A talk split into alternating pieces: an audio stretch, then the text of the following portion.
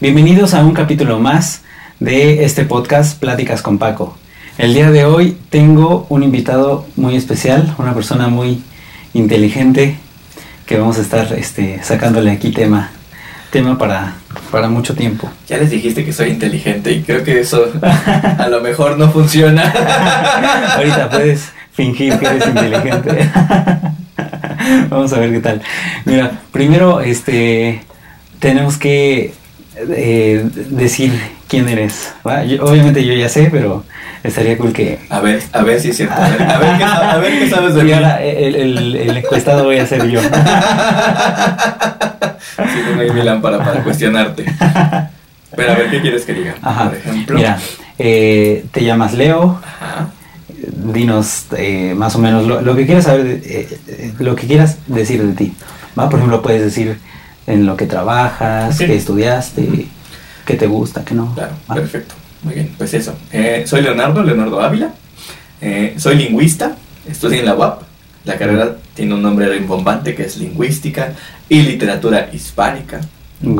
Ya tiene 10 años que egresé y casi todo ese tiempo me he dedicado a editar libros de texto y a escribir libros de texto. Libros de, texto para educación este, media superior. Y los que yo he escrito son relacionados al lenguaje, a comunicación. Y los que he editado son relacionados con ciencias. Entonces ya tiene todo ese tiempo también que pues me dedico a revisar libros de química, de física, de biología. Y es un camino muy interesante porque aunque antes de estudiar lingüística estudié física un año, no es lo mismo estar ya frente a un texto que tienes que revisar ¿Pero estudiaste física como ya como un área específica? Ajá, o sea, me metí a la UOP igual a estudiar física. Estuve ahí solo un año y después me moví a lingüística. Ajá. Ok, ¿y por qué, por qué dejaste física? Ah, pues lo que yo no sabía era que no me gustaba nada estar en un laboratorio. Ah, okay. Entonces, el problema es que no era física física, sino física aplicada. Entonces, la parte del laboratorio era creo que el 70%. Okay. Y no me veía este, trabajando ahí, no, definitivamente no. Y dije, bueno, y es que a mí me gustó muchísimo trabajo elegir qué estudiar, o sea, fue, para mí era así como casi me daba igual estudiar cualquier cosa y quería lo más abarcador posible. Entonces, física es una de las ciencias fundamentales. Y nos vamos a meter entonces a un vericueto que no estaba planeado, pero, es que la física de alguna forma, a pesar de que la química se plantea a sí misma como la ciencia central, en realidad todo tiene su origen en, terrenos físicos, ¿no? Claro. Este, el movimiento del, de, de, las partículas, para empezar, es lo que le da sentido a todo lo demás, ¿no? Y eso es un territorio físico, en primer lugar. Entonces lo que yo quería era una ciencia que fuera lo más abarcadora o por lo menos que fuera fundamental, ¿no? Que con base en esa ciencia tú pudieras escalar o entender otras. Ah, ok. entonces de alguna forma sentía que la física era como una mamá de otras ciencias. Ajá, sí, sí, sí. Y por eso la elegí. Pero mala elección por lo de los laboratorios, pero me hubiera pasado lo mismo en cualquier otra, yo creo. Ok. Y entonces ya que, ya que desistí de física, tampoco es que hubiera decidido específicamente estudiar lingüística, pero es que eran dos carreras a la vez, lingüística y literatura hispánica. Y dije, ah, bueno, pues entonces eso también es suficientemente abarcador. también podría estudiar eso. Y así entré. Y Eso sí lo terminé. ¿Cuánto, ¿Cuánto dura? Me imagino que como... Pues es bastante variable. Hay, tengo compañeros o tuve compañeros que la terminaron rapidísimo, como en cuatro años o tres años y medio. Yo creo que sí me tardé cinco, de verdad es que no me acuerdo exactamente. Entré en el 2014 y terminé en el 2000. En 2014, no, en el 2004. Ajá. Y eso no, no cuadraba las cuentas. ¿Ves? Te dije que no me dijeras que era inteligente. En el 2004 y terminé en el 2009. Entonces, cinco años estuve ahí. Órale. Así es. Eh, eh, eso es demasiado interesante. Me agrada. De las. Eh, eh, por ejemplo, siempre, eh, supongo que tuviste en mente algunas eh, carreras por las que ah, decidiste... Sí, creo que todo empieza por el hecho de que mis padres decidieran llamarme Leonardo. Ajá. Cuando, cuando leí la biografía de niño de Ajá. Leonardo da Vinci, Ah, ok. vi que el hombre lo había Aquí, hecho aquí, acá, todo. acá, acá, ¿no? acá, acá, acá. Y dije, oh, de alguna forma sentí que era como un llamado del destino. Ajá, yo también sí. tengo que hacerlo todo. Ok. Y entonces Entiendo. intentaba hacer una cosa y salía mal. Intentaba otra y salía mal. Dije, Bueno. oh. Pero al menos hiciste varias. Pues sí, hice, y hago mis intentos. Entonces, pues eh, me sentí como comprometido a ser un- una persona universal, si de alguna forma eso tiene sentido, ¿no? Ajá. El espíritu renacentista de, de Claro. querer saberlo todo, bueno, entender Ajá. la realidad como es, más o menos eso, ¿no? Ujú. Entonces, siempre tuve un montón de interés por las ciencias y por lo tanto, siempre me vi estudiando alguna ciencia. Eso en primer lugar. La lingüística es una ciencia. Entonces, Ok. finalmente, sí estudié algo científico, digamos, ¿no? De Claro. alguna forma. Eh, pues, y pues ahora por lo que hago, digamos que fue el, el modo en el destino, eh, el modo que tuvo el destino de decirme, no era por ahí, acuérdate que este era tu, tu Ok. nicho, ¿no? Sí. Ajá. ¿Qué es lo que más te gusta de tu carrera? Lo que, Lo que por más me gusta de mi me- carrera. Me, gustaría que me dieras, por ejemplo, un top 3. Así de, esta cosa es la que me gusta y esta y esta. Número 3. Exacto. Pero de mi carrera. Ah, es una Ajá. pregunta interesante. A ver, vamos a empezar, por lo menos. Bueno, Ajá. no lo menos, sino de lo que está entre lo más. Pero Ajá. no lo, pero no lo Porque más, más. Y, y además,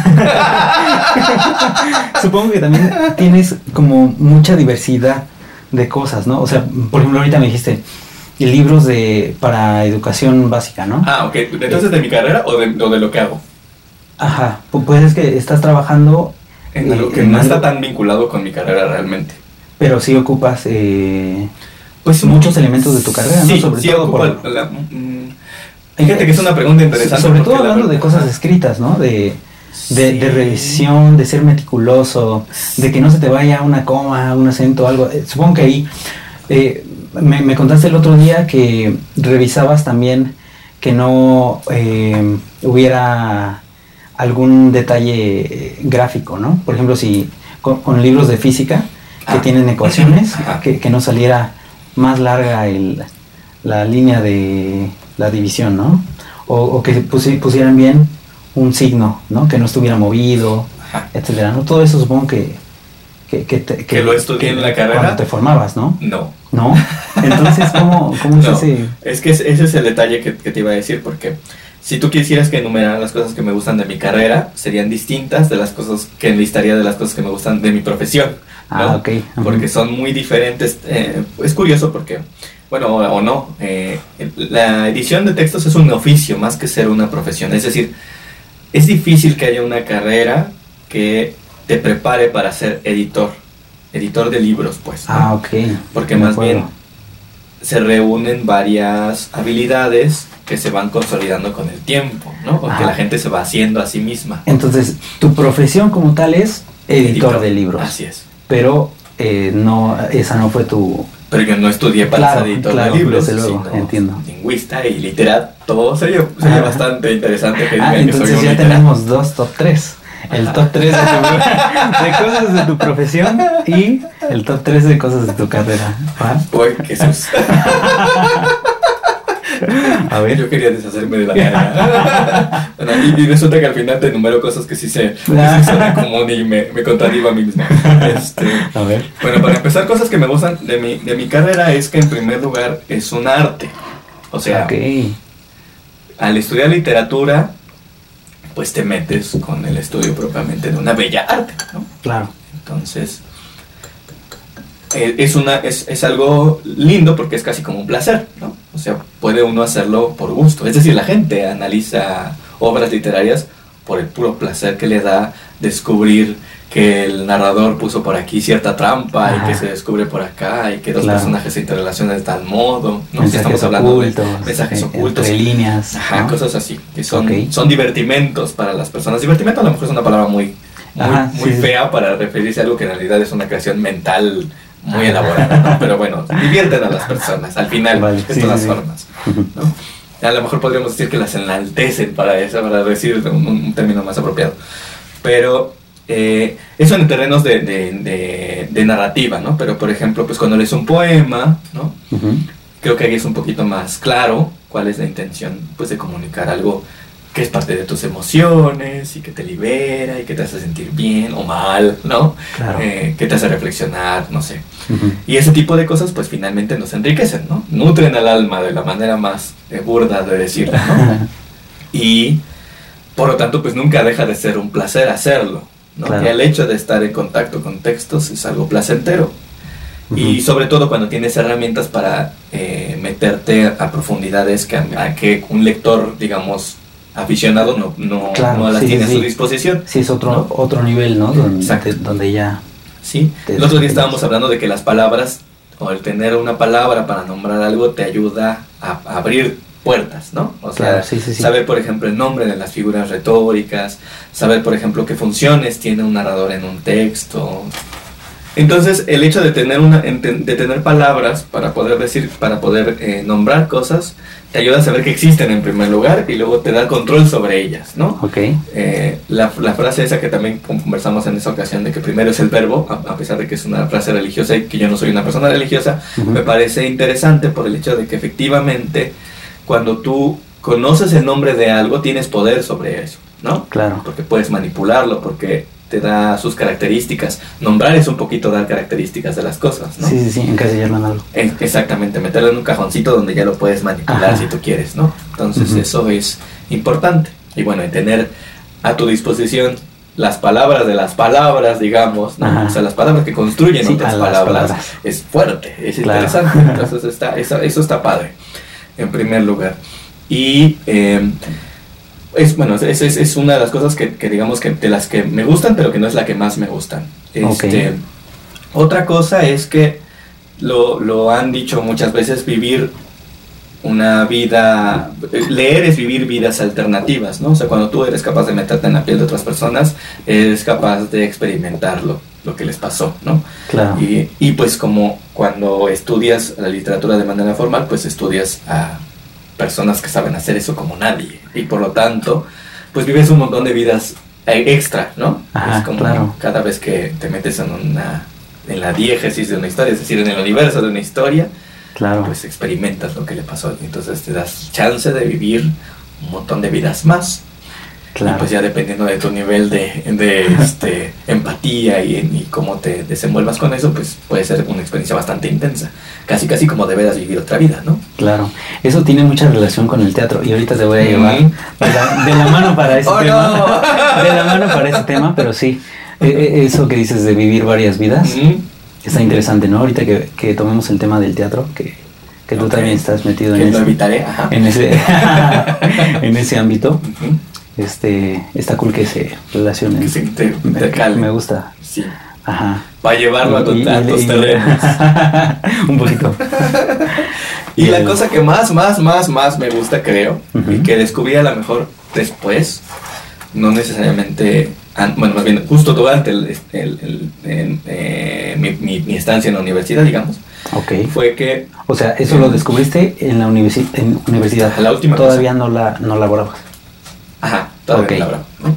Que es que el lenguaje en general, no específicamente la literatura, pues es la forma que tienen los pensamientos de materializarse, ¿no? Bueno, materializarse, Ajá. ¿no? Bueno, si tú, si tú lo... A- a- ¿Hasta qué momento sientes que ya se materializó, por ejemplo? Hmm. Hmm. Lo que pasa es que eh, podemos decir que si no lo puedes verbalizar, Ah. realmente no, no es una idea propiamente, ¿no? Sino tal vez una emoción si tú quieres, ¿no? Claro, sí, sí, sí. Pero no es, entonces en el momento en que se verbaliza, que se convierte en palabras, ya se materializa, pero bueno, en el sentido figurado, ¿no? Que, adquiere una realidad, pero que no necesariamente es una cosa. y, y no necesariamente tiene significado, ¿no? Porque puede eh, estar verbalizado, pero no. Este. No tener significado. Ah, eso no sé. eh, ajá, uno, uno concreto. ¿No? Que, es, que es cuando eh, vienen una idea confusa, una idea revuelta, que no está bien asentada. Ah, pero, bueno, claro, pero ya está. Cuando tienes un germen de una idea y Claro. se conecta y etcétera, ajá, sí, a lo mejor es ilógica si tú quieres o es este, no, así como lo dijimos. Claro, luego tienes lluvia de ideas y no, no tienes todavía el camino por el que vas, pero tienes panorama Ah, el de, de- claro. Ajá. Y Y lo más bonito de eso es justamente tener el, el poder construir con los bloques con los que se crean los pensamientos, ¿no? Básicamente, o sea, ponerte en contacto directo con la inteligencia, digamos, ¿no? Ah, Eso ok. Es una cosa Sí, como que es como una- bueno, que a mí me, me entusiasma, me emociona mucho. Como leer mediante el uso de determinadas palabras, este, las elecciones que hacen los, los hablantes de las palabras que emplean, eh, las construcciones que hacen, el nivel de complejidad de estas construcciones, este, la forma en la que ordenan esas ideas, ¿no? Ajá. Las hilaciones, la forma en la que eso se conecta con el mundo, son un montón de cosas, ¿no? Que se pueden analizar. Supongo que esa es una de las más complejas, ¿no? Cuando la tienes que pasar por el filtro para que toda la sociedad comprenda. Eh, sí, sí tienes, sí tienes deseos de que la sociedad comprenda, ¿no? Pero Ah, a lo claro, mejor podría ser luego. solamente un estudio para ti o para otros entendidos del asunto. Este, Claro, sí, pero, sí, pero sí, o sea, puede ser complejo porque además estoy hablando de ramas muy distintas entre sí. O sea, hay cosas, Ah, sí. hay, hay- hay, eh, áreas que se dedican a estudiar el significado, hay áreas que se dedican a estudiar el orden, hay áreas que se dedican a estudiar eh, el sonido. Entonces, Claro. todas esas cosas van por sus lados, Ajá. ¿no? Pero esa es, digamos, que, que otra parte bonita, poder este, escudriñar en la forma en la que se producen las ideas. Es una cosa bastante estimulante. De acuerdo. Entonces ya me dijiste los tres, ¿verdad? De, de- de mi, De- de mi, este, de mi carrera. Ah, ok. o de lo que estudié, que no necesariamente son de los de mi profesión. Sí, sí, sí. ¿Y de tu profesión? No, de mi profesión. Eso, eso bueno, uf. Am, creo que esa es eh, la que me saltó primero, es la que voy a decir al último porque querías un top 3. de, de lo que me estimula no tanto. Ajá, de lo que de me menos loco, pero a no lo más.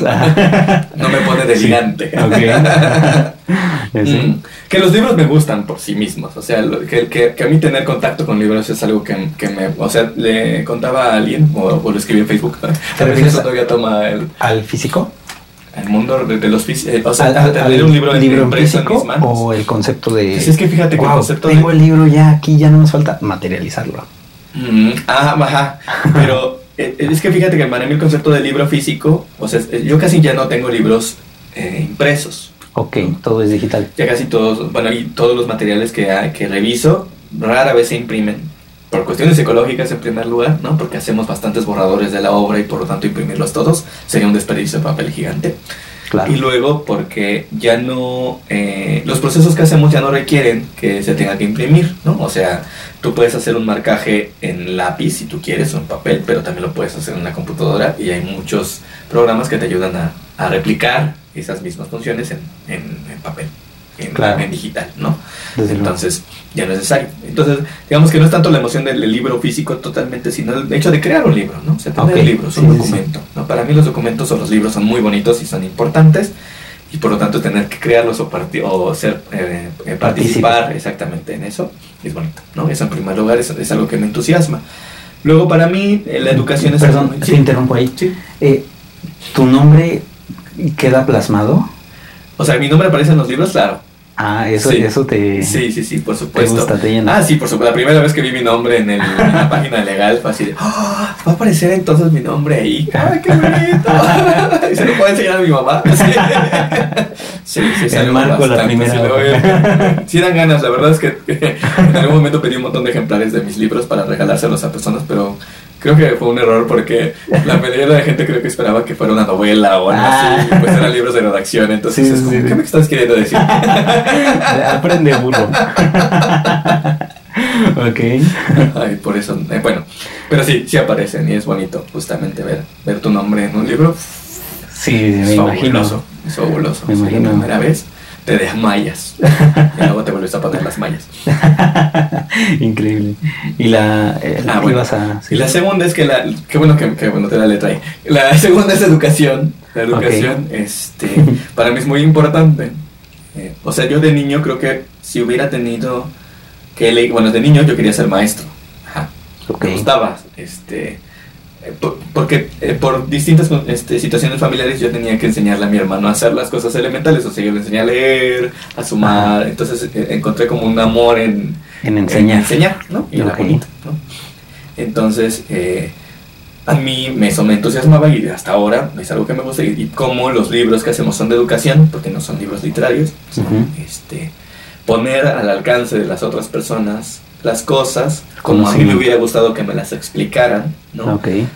Porque digamos que eh, justamente por hacer libros de física, de química y biología, la verdad es que a veces he padecido mucho para entender conceptos complejos de esas áreas porque no son mis áreas. Claro, desde luego. Entonces, tener las llaves de, para abrir ciertas puertas es complicado, ¿no? Entonces, el hecho de eh, ahorrarle a otras personas todo el camino que me tomó llegar a, entender un concepto, por ejemplo, de determinada cosa, es algo que me gusta, ¿no?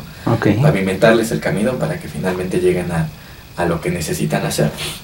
Entonces es algo que, que, es, que es bonito, ¿no? Este, poner al alcance de otras personas algo que a ti te costó.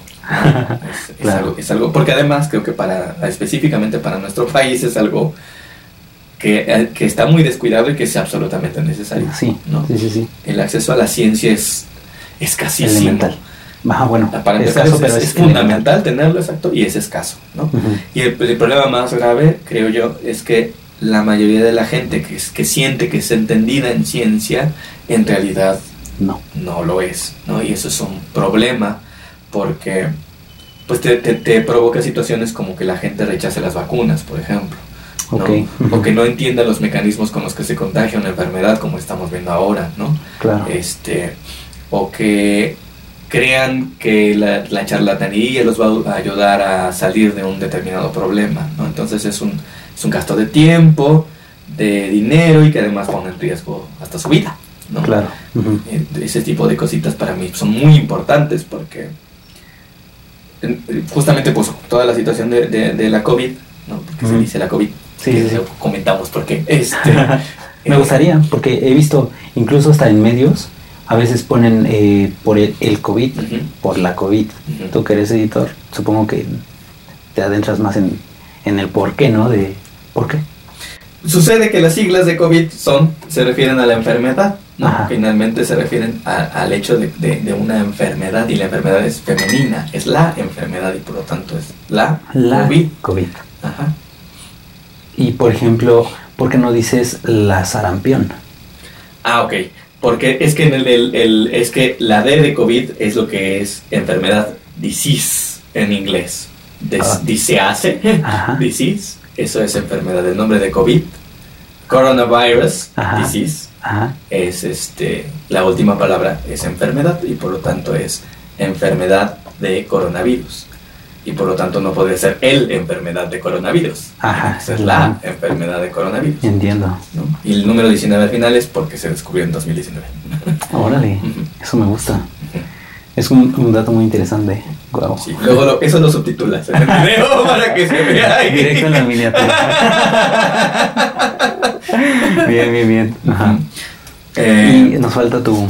ah, y, el top. Lo que más me gusta, naturalmente, es que me pagan por, aprender. no tanto porque me paguen o que caiga dinero en la cuenta, sino uh, mi gran cuenta. Por lo que te gusta. Sino que me pagan por hacer lo que me gusta, exactamente. Porque me pagan por aprender. O sea, básicamente yo me siento todos los días a estudiar y me pagan por hacerlo. ¿no? Claro. Y entonces es algo bastante recompensante. Que una de tus actividades favoritas, además te paguen por hacerla. Claro. ¿no? Entonces, Eso es muy interesante. ¿Cómo te fue, cómo te sentó la pandemia? ¿Cómo le sentó la pandemia a tu, a tu área? Uf, ese es un, eh, ya que lo trajimos a cuenta, es interesante. Porque eh, eh, justamente por el hecho de que los estudiantes han, han desertado en cantidades así gigantescas, eh, aunque, aunque las cifras oficiales dicen que hay un, una deserción del 10%, que es casi ridículo decir que haya sido así de pequeña. El, otro día estaba este, es mucho muchísimo más. grande, muchísimo. Hay grupos de 70% de deserción, ¿no? Entonces, es, eh, es, eso en primer lugar nos pega mucho porque nosotros le vendemos los libros a los estudiantes, naturalmente. Claro. Y pues si ni siquiera están en las escuelas, pues simplemente nosotros no vendimos ¿Cómo, mucho. Perdón que te interrumpa, ¿cómo, cómo funcionó ahorita que, que todo fue virtual? ¿Cambió el, la forma en cómo trabajaban ustedes? Ah, bueno, claro, en la empresa específicamente, bueno, no solamente la empresa, porque la verdad es que muchas editoriales hicieron versiones digitalizadas de sus libros. Y crearon plataformas o digamos espacios interactivos para que los estudiantes pudieran comunicarse con sus maestros por medio de Internet. De una plataforma de Internet. exactamente. O sea, páginas de Internet. Claro, sí, sí, sí.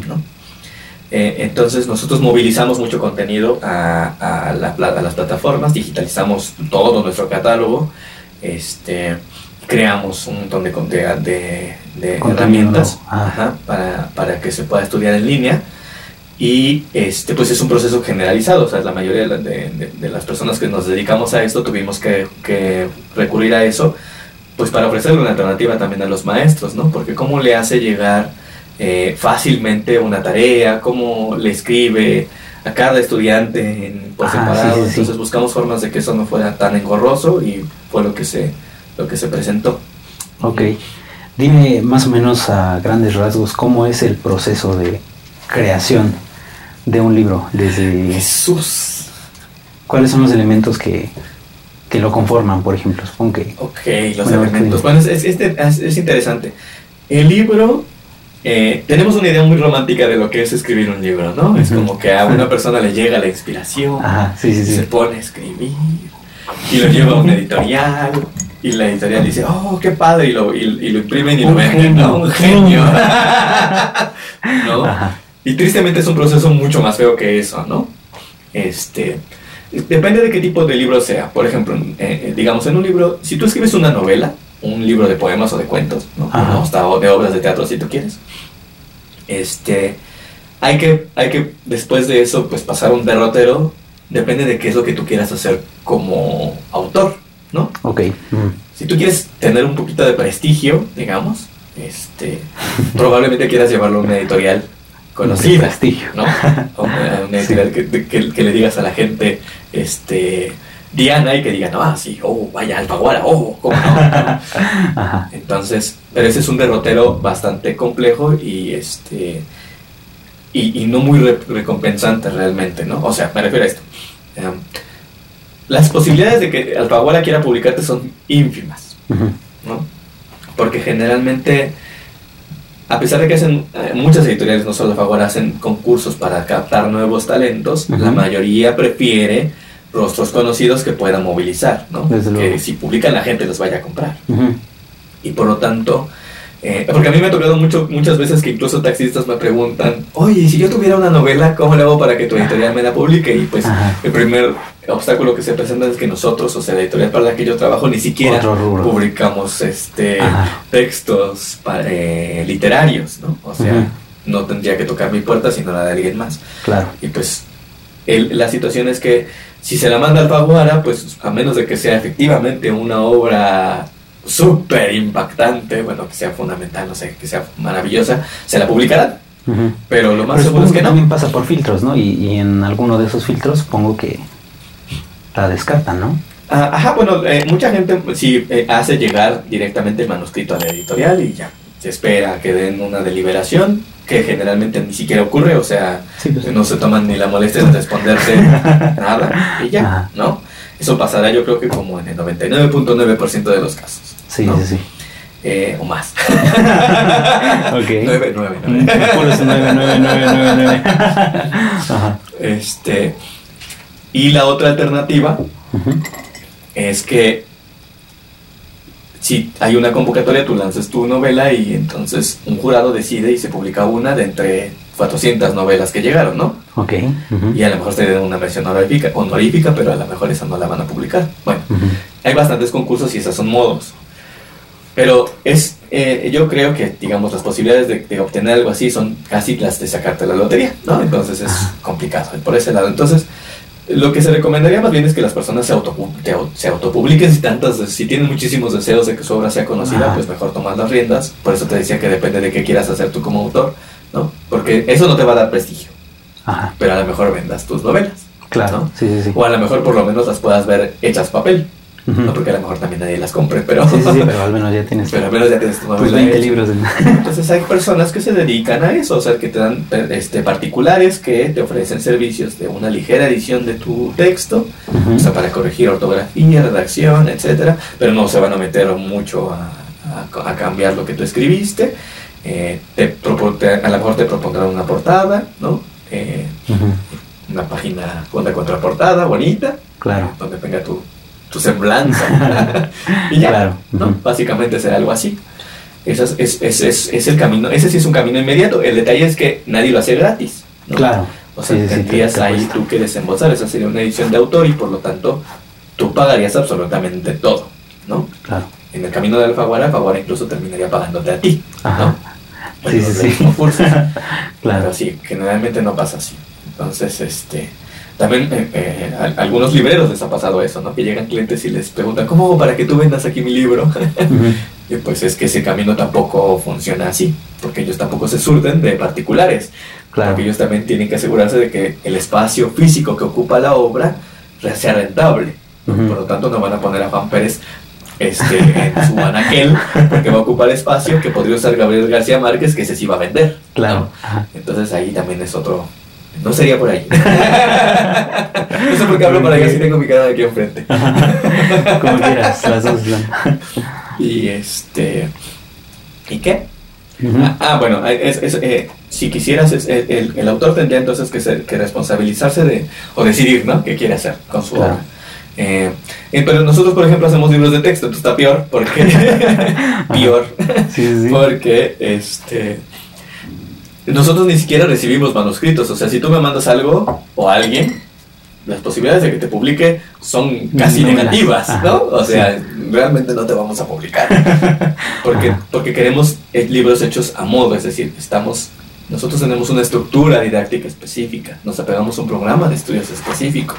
Entonces, más bien nosotros buscamos a los autores. Claro. O sea, nosotros vamos con una persona que tenga cierta trayectoria en su área y le decimos, que, oja, no, Necesito- queremos un libro de física, queremos un libro de biología escrito por ti, porque sabemos que has dado clases muchísimo tiempo, que sabes los métodos, que conoces las áreas, que incluso hiciste el programa de estudios, porque suele pasar. Ujú.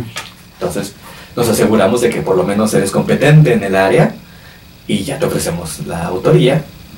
Y lo que hace el editor en esos casos es que se convierte como en un segundo autor. ¿no? Porque aunque una persona sea capaz en su área, pues generalmente tiene algunos problemas en otras, ¿no? O sea, no sabe Sí, sí, sí. comunicarse con claridad, Claro. no sabe cómo está- plantear una actividad para que los estudiantes la entiendan, no sabe cómo graduar los niveles cognitivos co- por los que tiene que pasar el chico para hacer una cosa, Ajá. ¿no? En todo Claro. eso le ayudas, lo coacheas, ¿no? Claro. Y le corriges o luego de plano te pones a escribir con él, ¿no? Ah, órale. Es un trabajo de dos. Por eso el conocimiento dis- par, disciplinar es muy importante, porque tú puedes ser un editor de lo que tú quieras, pero si no tienes conocimiento del área, sobre todo en los libros de, en el área de libros de texto, Ujú. es muy difícil que tú puedas realmente aportarle algo a tu autor. Porque si, si, él, si él es ignorante de todas las reglas de edición, pero tú eres ignorante de toda su área, pues ¿dónde se van a poner en comunicación? Tiene que haber Claro. cosas en común. ¿No? Sí, sí, sí. Que por lo menos tú conozcas un poquito de su área, ¿no? Eso sería lo esperable. Y por lo tanto eso es muy importante. Ok, claro. Bueno, vamos a hacer una pausa tantito. Bueno. Pero te regresamos, ¿no? Vale. Va. Eh, continuamos con esta segunda parte. Este, me estabas eh, diciendo, ¿no? De cómo se elabora un libro. Ajá. Bueno, eh, estaba diciendo que, que- que había dos vertientes, ¿no? Dependiendo de qué quisiera el autor, hacer el autor. Pero bueno, ahora digamos que ya, ya recibimos el manuscrito, ¿no? Que ya escribió porque eh, lo aceptó la editorial o porque nosotros se lo encargamos y ya lo terminó de escribir, ¿no? Ahí ya van varios procesos entonces. El primer, el- lo primero que pasa es que el editor checa el contenido general, ¿no? Revisa el contenido de manera general. Es decir, que si le encargamos un libro con determinadas características, esas características estén, ¿no? Y Ok. también la editorial pues ya hace una revisión, bueno, un- en, en el caso de un libro literario pues hace una revisión profunda de que se, ade- se adapte al canon de la editorial, ¿no? Etcétera, ¿no? Bueno, entonces, Ujú. de parte del editor van las primeras notas para el autor, ¿no? Pues, Ok. como hay que cambiar aquí, sugerimos esto, hay que cambiar esto, hay que poner acá, hay que completar aquí, etcétera, ¿no? Ujú. Entonces el autor responde, ¿no? A veces hace cambios, a veces replica cosas que no quiere modificar, etcétera, ¿no? Depende de con quién se enfrente. Habrá editores laxos que le den chance al autor de decir qué hacer y hay algunos muy estrictos como yo que es como eso que se, "Por se aquí va". se tiene que hacer y ya. Así de dulce. No hay Y otras ya, opciones. No hay lado B. ok, Es- comprendo. Y ya después, bueno, vienen procesos formales y aburridos, que es justamente que alguien revisa el contenido disciplinar, ¿no? Es decir, si es un libro de matemáticas, un matemático revisará el libro también. Luego hay una revisión de, de ortografía y de redacción, ¿no? Y finalmente se eh, se diagrama, es decir, se presenta en el formato en el que ya se va a imprimir. ¿no? Una especie de borrador. Eh, O ca- ya. es casi la, la final, básicamente ya es el final, es decir, del Word se pasa al programa profesional con el que ya se hace un PDF que se imprime, Ah, ¿no? ok. Entonces ese programa puede ser, dependiendo de, de qué editorial, bastantes, ¿no? Este, no voy a decir marca, supongo, pero Sí, sí, sí. este, algún software que quieran utilizar para diseño de libros y después de eso se hace un PDF, ¿no? Y eso, generalmente eso es un PDF y se envían las imprentas, en las imprentas se imprimen miles de ejemplares, con Y suerte, ya y ya llegan a tu almacén y de ahí se distribuirán a los puntos de venta. ¿no? Ajá. En ese, en ese inter hay, por ejemplo, un proceso en el que el autor naturalmente tiene que dar este, su último vistazo y aprobarte la impresión de esa obra, ¿no? Mucho diálogo también en, en- en- en medio de esas fases, ¿no? Ok. Porque, por ejemplo, el revisor técnico, la persona que revisa, la- el, el experto disciplinar que checa la obra no tiene tanta autoridad como el editor y entonces sus intervenciones sí son negociables. Ok. hay, hay, hay chance igualas del corrector de estilo, ¿no? Ajá. Porque hay cosas que al autor, por determinadas cosas, le gustaría que se quedaran escritas tal y como él las puso por Ok. fulanas razones, ¿no? Sí, claro. Entonces, una cosa que pasa al final también es que los textos ya que están en ese PDF, que antes de que se mande impresión, se manda con una persona que hace una lectura final en donde checa lo que me estabas comentando hace ratito, de que la rayita no esté por acá, que no haya una letra por otra, de que no haya un dedazo por aquí, etcétera, cosas que no haya dos letras, ¿no? Que no haya dos letras juntas, ¿no? Ajá. etcétera, este, que son detalles ya muy finos, por eso se llama lectura de finas, este, para poner atención al, al detalle más mínimo, ¿no? Para que se vaya lo más perfecto posible, aunque no he conocido yo un solo libro en mi vida que no haya tenido Un error. uno o varios errores por aquí y por allá. Ajá, comprendo. Bueno, eh, te voy a llevar así a otro, a otro tema. Hace ratito me, me hablabas de emociones. Ajá. ¿Cuáles son las que más te gustan? Que, que, por ejemplo, pudiéramos relacionarlas con tu, con tu área o, o no, como, como tú quieras. La- la- las tres emociones que, que representan, por ejemplo, a un editor. Tres emociones que representan a un editor. Ay, Dios. Jesús, eso no lo, eso no lo discutimos. no venía yo preparado para esa pregunta. Uf. Eh, bueno, califico. es que, es que no sé, estoy tratando de pensar, pero no sé si califican como emociones. A ver, en primer lugar hay mucha esperanza, creo. El editor siempre tiene mucha esperanza. Eso ¿no? me gustó. porque tiene, tiene cierta confianza de que, de que lo que va a producirse sea de una calidad alta, ¿no? O sea, quiere dar la, versión, la mejor versión, de eso se trata editor. O sea, porque si no, nada más tendríamos al autor y del autor se imprimiría, ¿no? Claro, tiene sí, la sí, sí. función de acentuar las cualidades y atenuar las, este, Los deficiencias. los- de- las, las deficiencias, ¿no? Entonces, es un poquito a lo mejor esa sería, ¿no? Tiene, tiene expectación o esperanza de, de- de que eso que, es, que se hizo puede ser mejor. Ah, claro. Entonces, ahí, a lo mejor hay un poco de optimismo también en ese aspecto, ¿no? Y a lo mejor... ¿Qué tan, perdón, ¿qué tan optimista eh, tienes que ser eh, con X libro? Híjole, muy. ¿O varía? Um, o sí, bueno, naturalmente depende de, de qué autor, Ah, con qué autor sí, estés me trabajando. que Hay autores que te hay- entregan un libro ¿no? prácticamente terminado y tú intervienes muy poquito y entonces te vuelves súper optimista porque es como, uh, es que esto va a quedar no Ajá. bien, sino lo que sigue, ¿no? Ok. Y hay veces en las que hay tantas cosas que remendar que realmente Que como, "Uh". ok. pero de todas formas no lo pierdes porque tienes que, que mejorar, de todas formas, de eso se Sí, trata. ahí es donde entra tu esperanza. Exacto. Bueno, creo como que le veo aquí, por aquí, por potencial. Ok. Eso en primer lugar. Este, otra, que sea una emoción. Es que es interesante esa, esa, poder clasificarlas como emociones. Y la esperanza no sé si son emociones. Eh, Bueno, pero tú, tú, tú dilas, no, no, no es, no es examen. así. No, no, no, tú, tú di, aunque no se emociona. Um, la otra, no sé, tiene que, tiene que haber mucha rigurosidad ética, tal vez, pues, pues, creo que esas cosas no son para nada emociones, pero ¿qué podrían ser? Este, seriedad, tal vez, este, rigor, ¿no? ¿Qué tan O sea, riguroso? Ajá, porque tienes que ser, pues, muy, ex- completamente, o sea, siempre tienes que ser el 100% de rigor, tienes que aplicar, bueno, porque no puedes, no, no podría ser, es, es un, finalmente es una profesión y se tiene que hacer con ciertos estándares, ¿no? Claro. Este, que que se tiene que cumplir al 100% en todas las fases. ¿no? Claro. La limitante siempre es el tiempo, pero, pero por- por lo menos hacemos el esfuerzo de que se cumplan al 100%. Entonces tienes un proceso hecho que, que tiene que pasar por todos los puntos, ¿no? Ujú. proceso estandarizado que, que haces que se cumpla de principio a fin. Y por lo tanto, en todas las fases hay controles, es decir, tienes listas, por ejemplo, que te dicen primero esto, luego esto, luego esto, para que no se te olvide nada Sí, de lo que tienes que una revisar. especie de plantilla, ¿no?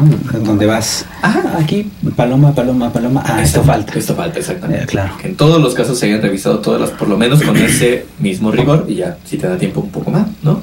Claro. Pero que por lo menos haya pasado por eso. Entonces sí, tal vez sería eso, rigurosidad, este, responsabilidad, pero es que esos son- más bien valores, no, no sí, emociones. sí, claro. Ay, ¿qué otra emoción será? Pues supongo que tiene que haber un poquito de entusiasmo y de curiosidad, ¿no? O La sea, curiosidad. Ujú. el, el editor tiene que, que- que mantener su interés este, para poder ser propositivo, ¿no? Ok. Entonces tiene que escudriñar y tiene que estar así como voluntarioso de querer saber, animoso de saber, algo así, Claro. tal vez, ¿no? Tal vez eso sería, eso sí, sería como emoción. Porque no quiero decir, tiene que sentir amor por, Sí, por el- la por el libro. Por el libro. y pasión por el saber. Por la lectura. pues, no. Eso no. No caeré en tu trampa. Ok, En la que sigues a caer es en la que sigue. Ya Este, veremos. Te, te voy a llevar al teatro. Este, sé que haces un poco de teatro. ¿Cómo fue que llegaste al teatro? Ay, ¿Por, no. ¿por qué, por qué un editor de libros de pronto pisa un escenario? Pues te dije, tenía una maldición desde mi nombre. Yo quería intentarlo todo. Ah, ok. Ajá, entonces, por el mismo motivo. Pues básicamente no me niego a casi nada, ¿no? O sea, hay cosas que incluso sé que no me gustan, pero que las intento de todas formas.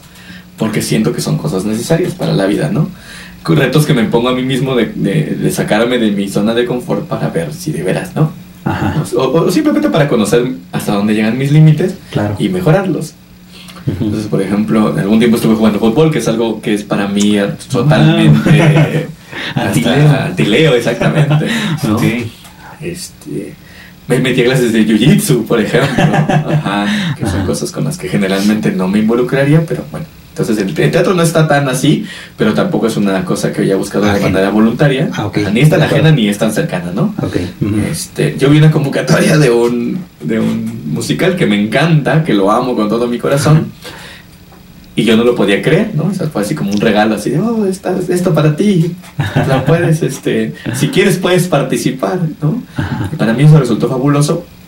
Y me lancé así al, al, al- Al al abismo, al casting. Ok. Ah, sí, claro.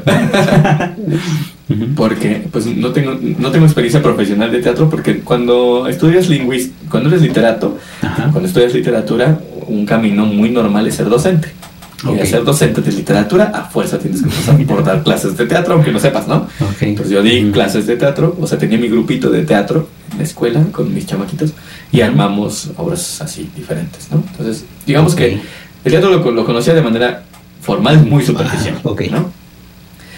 y pues de todas formas intenté y a mí lo que sí me gusta y que eso sí lo, lo hacía por puro gusto era cantar. Entonces, como era una obra de teatro musical, pues él se prestó. Digamos, bueno, a lo mejor soy pésimo actor, pero tal vez no sea tan pésimo cantante, ¿no? A ver, cántanos.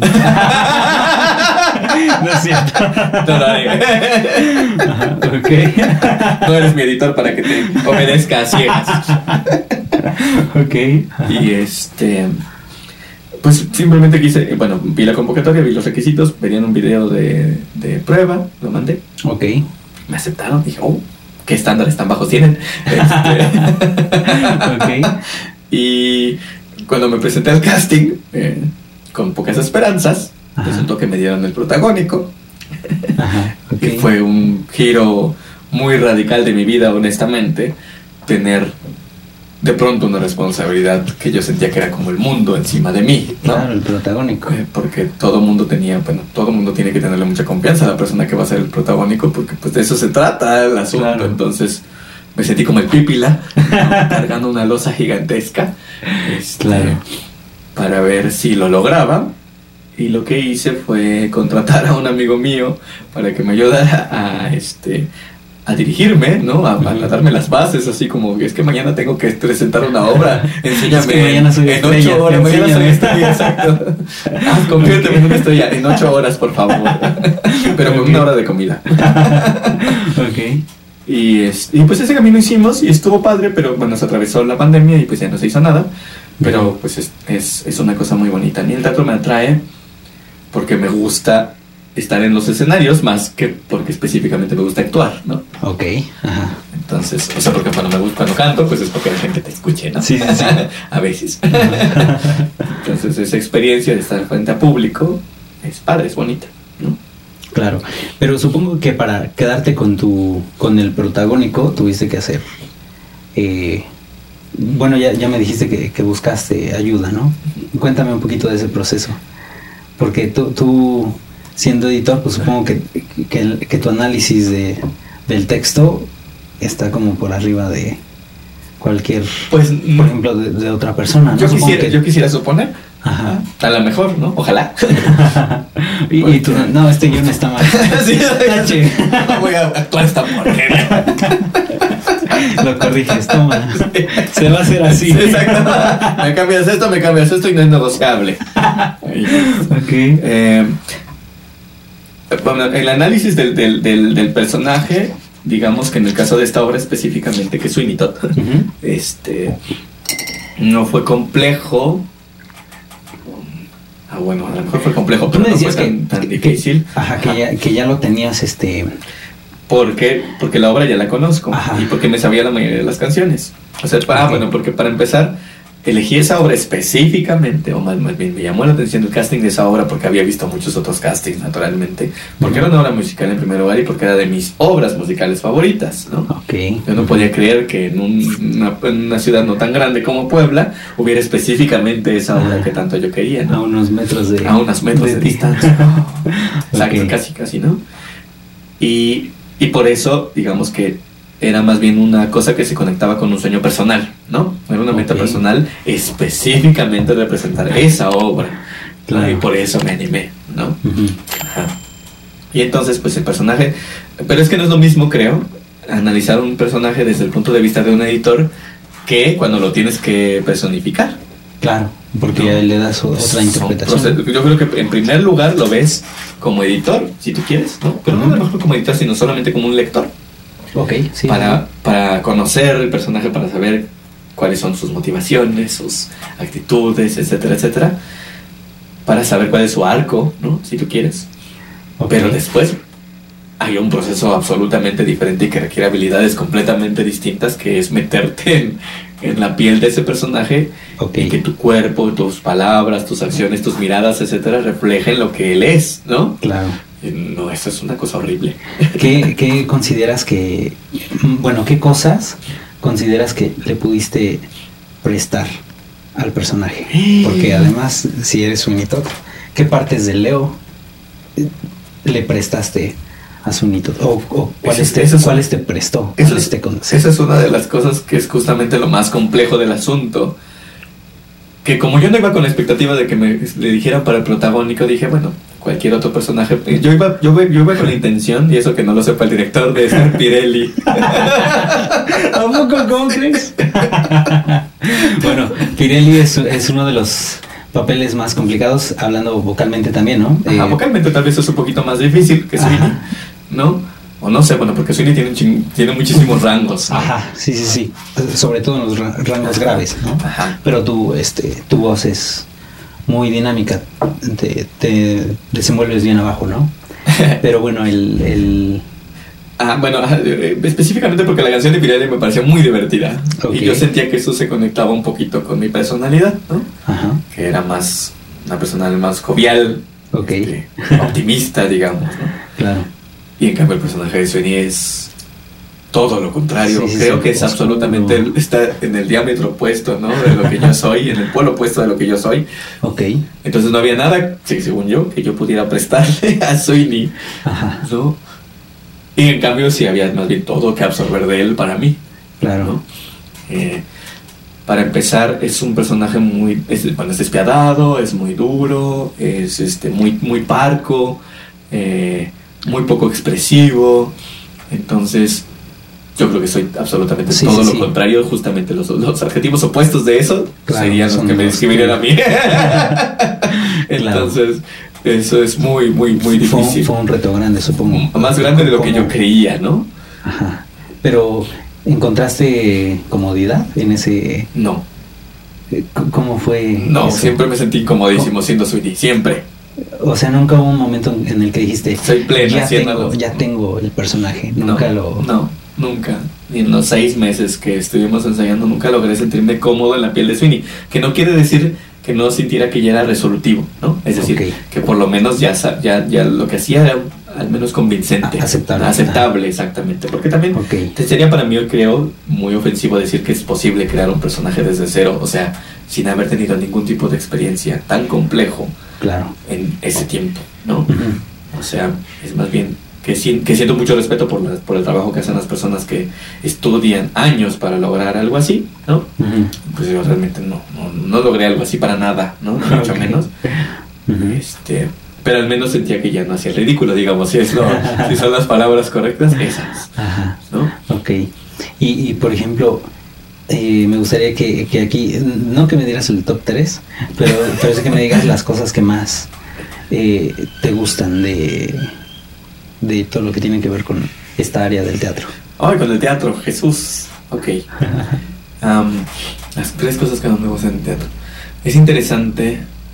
Bueno, desde un tipo. Desde, desde un tipo. ah. Ah, ah, ya, claro, es Con que- el tic. Ya me hablaba del tic como a Josh. Este. em, el- es que me agarraste muy en curva con esa pregunta. No, Desde, desde un punto de vista personal, Ujú. Eh, algo que me gustó del teatro es que me hizo darme cuenta de que era muy torpe manejando mi cuerpo. Ok. Porque las cosas que según yo hacía mi cuerpo, no las hacía en realidad, ¿no? Eh, que los ademanes que hacía a veces no se correspondían con las intenciones que yo quería proyectar.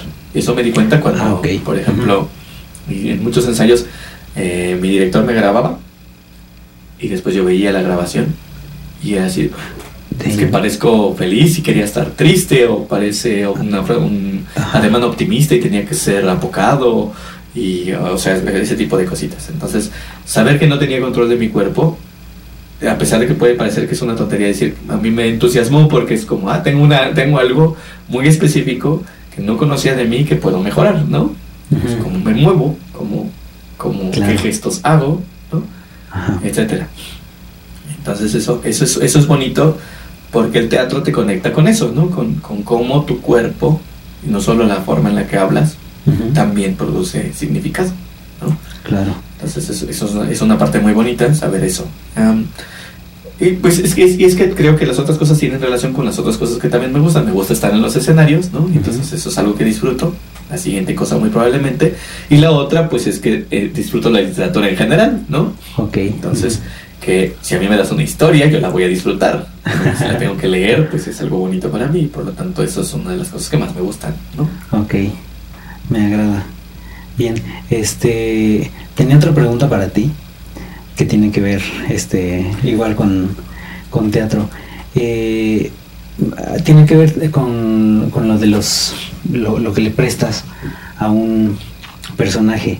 Este, ¿qué tanto te costó, em, cómo preguntártelo, salirte de lo que estabas acostumbrado para lograr otra cosa. O sea, eh, Eh, ajá.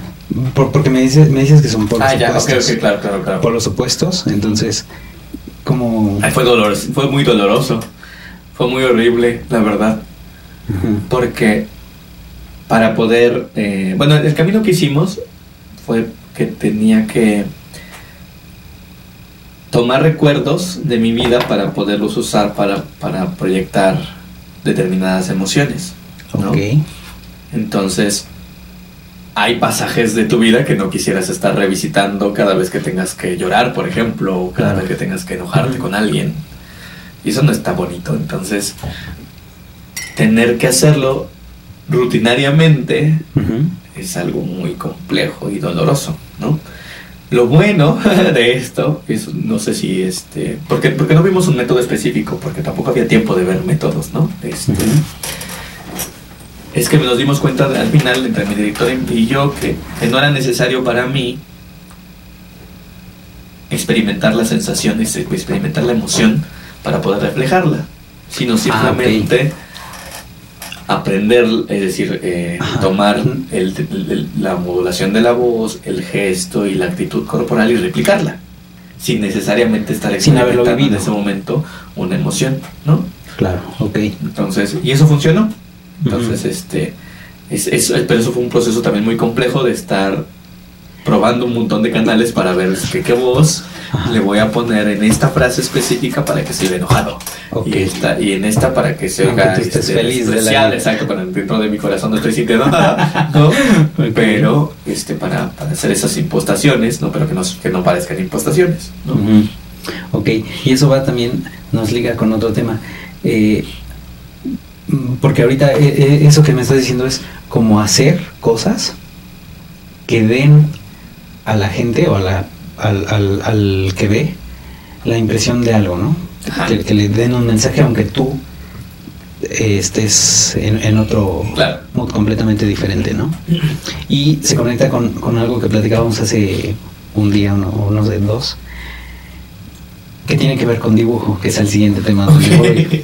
El dibujo que, que me decías que este quizá un trazo no lo tienes que hacer tal cual como se ve, Ah, ok, ok, ok. porque si lo dibujas como es, no, no, no refleja lo, que, lo que necesitas que se vea.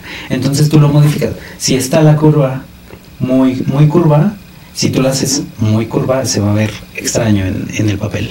Entonces tienes que modificarlo un poco para que cuando la persona lo vea, eh, se vea eh, aceptable, ¿no? Como que no es un error, porque si lo pintas como, lo dibujas como es, se ve como un error.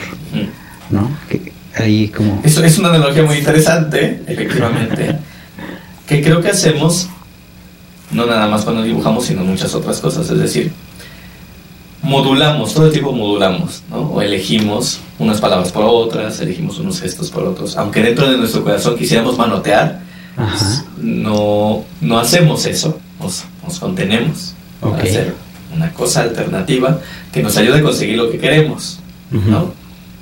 Entonces, este, creo que es una metáfora muy justa, una, una analogía muy justa más bien, este, con respecto al teatro, que efectivamente no necesitas, probablemente, no sé, digo, a lo mejor hay, algún actor por aquí del método que me quiera crucificar, pero probablemente no es absolutamente necesario que personifiques, Ana Luz, si estás viendo esto, no me regañes, este, que, que experimentes la emoción para poderla transmitir. ¿no? Ok. Porque creo que puede esa emoción estar solamente en el, en el nivel intelectual y no en el nivel emocional para que puedas eh, cosificar, bueno, Exacto. este, Ajá. Llevarlo llevarla. a transmitir el mensaje. Exacto, ¿no? O sea, este, meterte, no sé, este, representarla, que es la palabra que estaba buscando. O sea, puedes eh, percibirla en un nivel intelectual, pero no necesariamente en un nivel emocional para poder comunicarla. ¿no? Ujú. Entonces, Coincido porque si no sería muy difícil como tener vivencias para todo, todos los tipos de... Ah, claro, digo, hay actores Emoción. niños, imagínate, cómo, o sea, hay actores niños que a los que se les pide que actúen como perdieron a su padre, ¿no? Por ejemplo, ¿de Ah. dónde sacan un recurso así, no? Ok, sí, claro, desde luego. Y ahorita que hablas de niños, cuéntame, por ejemplo, eh, si ahorita tuvieras aquí un Leo, ¿qué, qué mensaje le dirías? ¡Álame!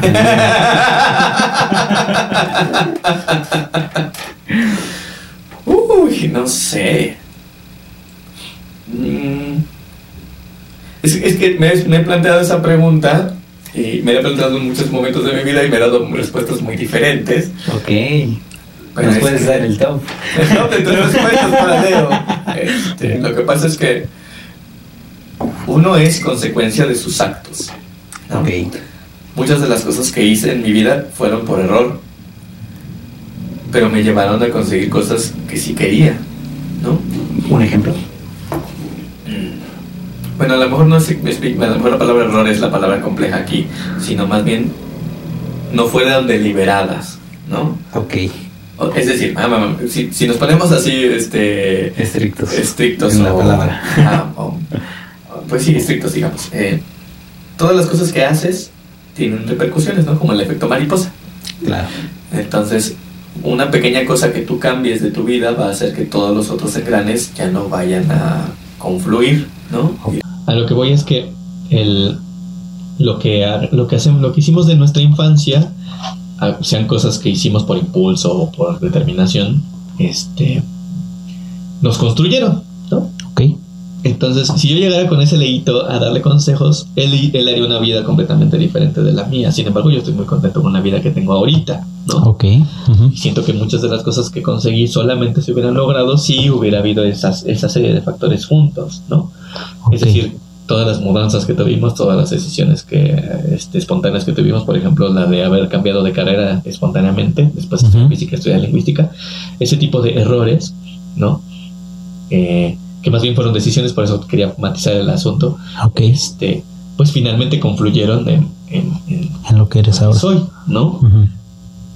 Y es, y es que me he pensado, me he puesto a pensar, y yo, una recomendación que sí me haría a mí mismo es ser un poco más disciplinado para que termines las cosas que estás empezando, ¿no? O sea, que me hubiera comprometido realmente a estudiar, a terminar, por ejemplo, física, ¿no? A pesar de que los laboratorios no me gustan, ¿no? O, o simplemente haber estudiado un poco más, por ejemplo, ¿no? Ujú. este, o haber terminado cursos de determinadas cosas, haber estudiado música antes, haber ah, hecho muchas cosas antes, pero de manera formal, ¿no? Ok. Y no tratar de remediarlo todo a los 35 años, ¿no? También está bonito porque estoy en esa etapa justamente de descubrimiento, ¿no? Mi segunda adolescencia. ok. De, de- de ver cuáles son mis otras potencialidades, pero creo que si las hubiera desarrollado desde niño, a lo mejor me hubiera sentido, a lo mejor hubiera alcanzado cosas más padres a esta edad, ¿no? Pero tampoco lo sé. O sea, porque me da, porque la intervención misma me da, el hecho de, de poder intervenir me da miedo. No sé si me explico. Ok, sí, sí, sí. Sí, sí, entiendo. ¿Cuáles son los aciertos que más consideras como fundamentales que has tenido? Que te han llevado a... fundamentales. Ajá, porque ahorita me, me hablaste de las cosas negativas, ¿no? Un poquito, las negativas. Algo que digas, qué bueno que me pasó esto porque gracias a eso, pum, llegó esto. Ok, pues yo creo que lo- lo- la- dos decisiones muy, muy, muy importantes de mi vida han sido. me- eh, elegí- eh, un maestro me ofreció trabajar en una escuela, en un bachillerato, cuando yo todavía era estudiante. Ok. y acepté. Eh, y, y muchas de las personas más entrañables que conozco hasta ahora, Ujú. e incluso el trabajo que tengo ahora, todo tiene que ver con haber elegido, o sea, con haberle dicho que sí en ese momento. Si le hubiera dicho que no, mi vida no sé qué sería, pero sería absolutamente distinta. Muy probablemente hubiera terminado el proceso que estaba haciendo porque estaba haciendo este eh, trámite para tener una beca para irme a estudiar a otro país. Entonces, muy probablemente estaría en otro país, no sé. Eso, eso hubiera pasado. Y la otra fue justamente lo de la obra. la obra de Sunita Ok, ha ¿por qué? tenido repercusiones así tremendas en mi vida. Digo, mi compañero de, de casa lo conocí en la obra. Sí, sí, director Este, que me ayudó también lo conocí en la obra y ahora es una persona muy importante en mi vida. Entonces, tú mismo te conocí ahí. Entonces, sí. esta mesa no estaría ocurriendo si no hubiera sido por eso. Cierto. Y entonces creo que muchas cosas muy importantes me pasaron por haber. Entonces, creo que serían esas dos. Ok, me gustó. Pues bueno, creo que hemos llegado al final de, De de este podcast. vidas. No, de esta plática nada más. Tú y yo seguimos viviendo, siendo, Ah, bueno. siendo amigos. Todo cool. Pero hemos llegado al final de esta de esta sesión de Este pláticas de con Paco. mujer. Perdón, ¿cómo se llamaba? Pláticas con Ah, Paco. sí, ay, perdón. Gracias, Leo. Al contrario. Bien.